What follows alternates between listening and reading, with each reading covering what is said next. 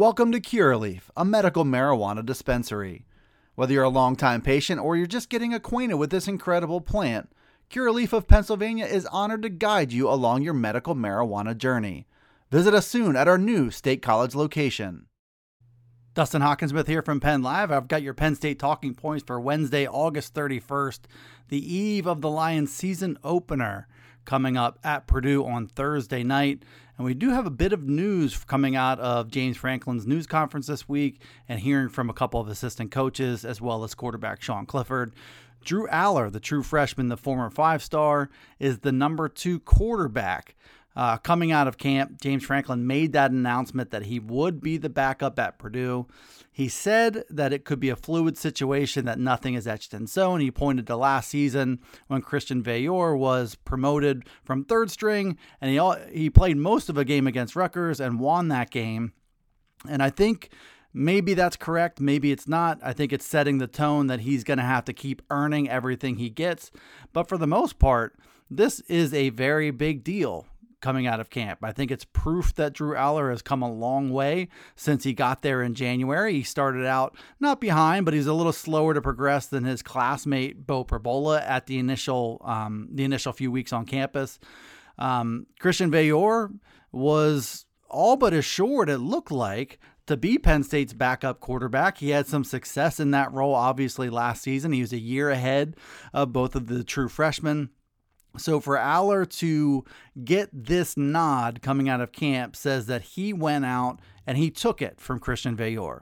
He made he left no doubts that he's the second best quarterback on Penn State's roster, and he forced the coaching staff to make this move right here, right now. And I think that's a really big deal for this season as well as for the future.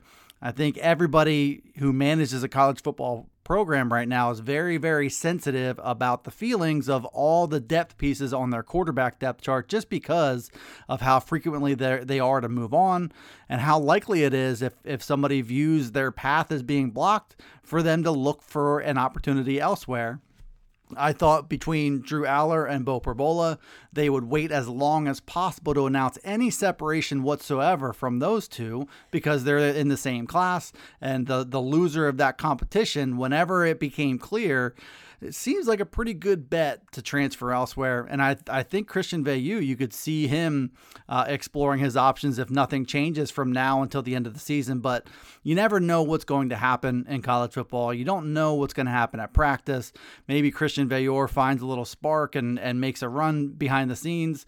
Sean Clifford gets injured, that'll be a really interesting time for Penn State because the time, the, the future would essentially be now with Drew Allar. So I, I don't think um, this is any small deal when you boil it down.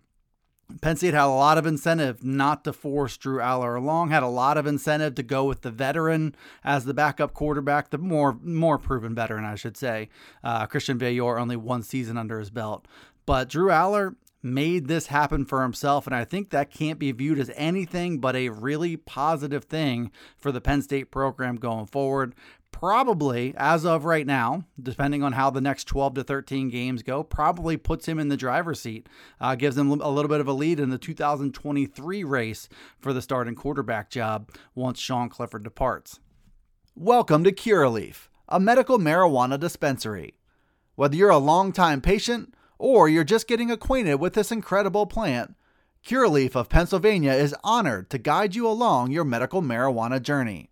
Have questions?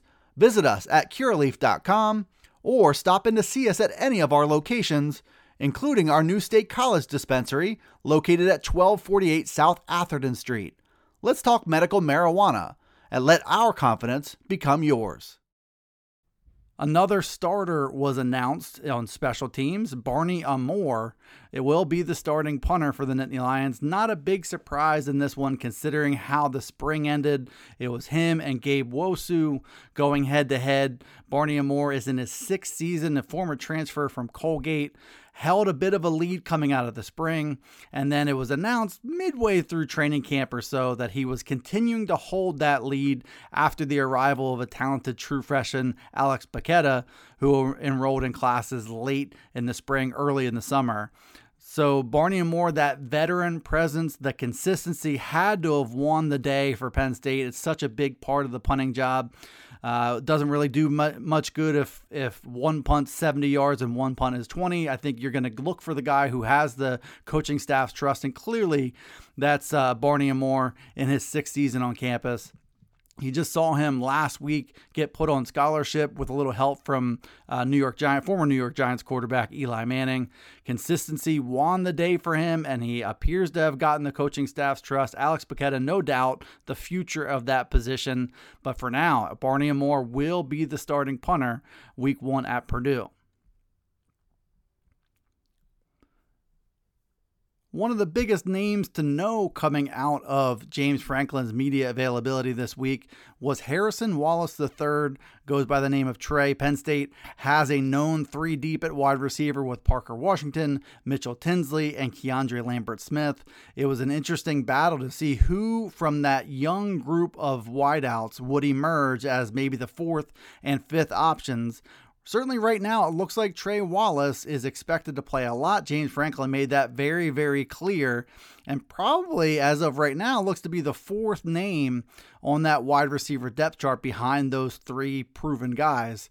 Uh, Franklin raved uh, about him, the way that he went about his work, the way that he's able to make plays, said he's going to make a name for himself in 2022. And the only way to do that is to get a lot of opportunities in games. And it looks like that is going to be the what comes down the pike here for Trey Wallace. Uh, sets the tone for the remainder of the depth chart as well. You have the three the three veterans up top. Uh, Trey Wallace clearly part of that rotation, and positioning coach uh, Taylor Stubblefield also said this week that Caden Saunders is making a bit of a claim to grab a spot in that rotation as well. So he, between Wallace and Saunders, as well as Malick Meiga, who is still searching for optimal consistency, Liam Clifford, Omari Evans, you got a lot of names on that depth chart. Jaden Jaden Dottin is another one as well. Got a lot of names on that depth chart, a lot of younger guys who are in the process of developing. Without a doubt, Taylor Stubblefield has done an excellent job developing wide receivers. But now, as a redshirt freshman, Trey Wallace looks like the next in line and somebody that the, the offense will be counting on early in the 2022 season. Couple not so, not such big surprises here when it comes to transfer players. Chop Robinson, Hunter Nourzad, both of those guys are expect, expected to play big roles early in the 2022 season.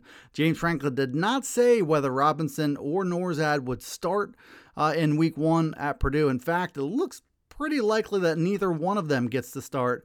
But Robinson has clearly made an impression on the coaching staff. They've known him for a long time, going back to the recruiting process. He's carved out a role in that pass rush.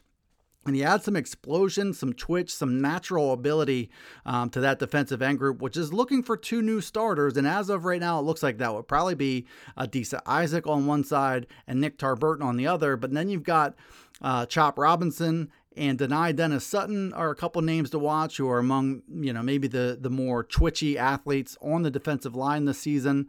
And you've also got a guy like Smith Vilbert who had three sacks in the Outback Bowl who is also looking to contribute. So Penn State has some questions there. Uh, they've, they've liked Adisa Isaac for a long time. They like the stability of Nick Tarburton, but it looks like they're going to be in pretty good shape there if guys like Chop Robinson come along pretty quickly. And then on the offensive line, Hunter Nourzad has been working at all three spots inside right guard, left guard, and center. And he might not be uh, a starter there. You are looking at maybe Landon Tengwall at left guard and Sal Wormley at right guard. But Hunter, Hunter Nourzad started to make an impression on the coaching staff with his strength, his physical ability, his toughness, and his intelligence being able to learn those positions and learn that playbook as quickly as he did. He'll be a big piece of the puzzle along the offensive line. You could see them shuffle guys around, probably play three different players um, at the guard and uh, at the two guard spots. And Hunter Nourzad likely will be one of them. Could alternate snaps. Uh, could see time at both the guard spots. Could be a backup at center to Juice Scruggs.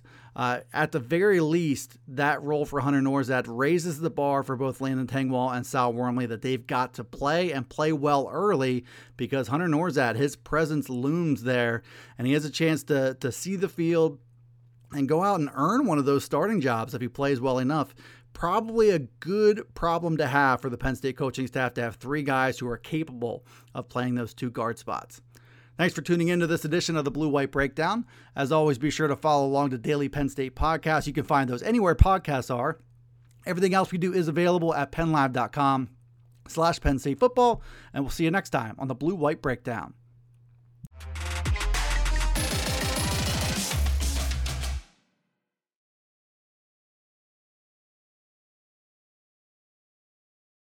Welcome to Curaleaf, a medical marijuana dispensary.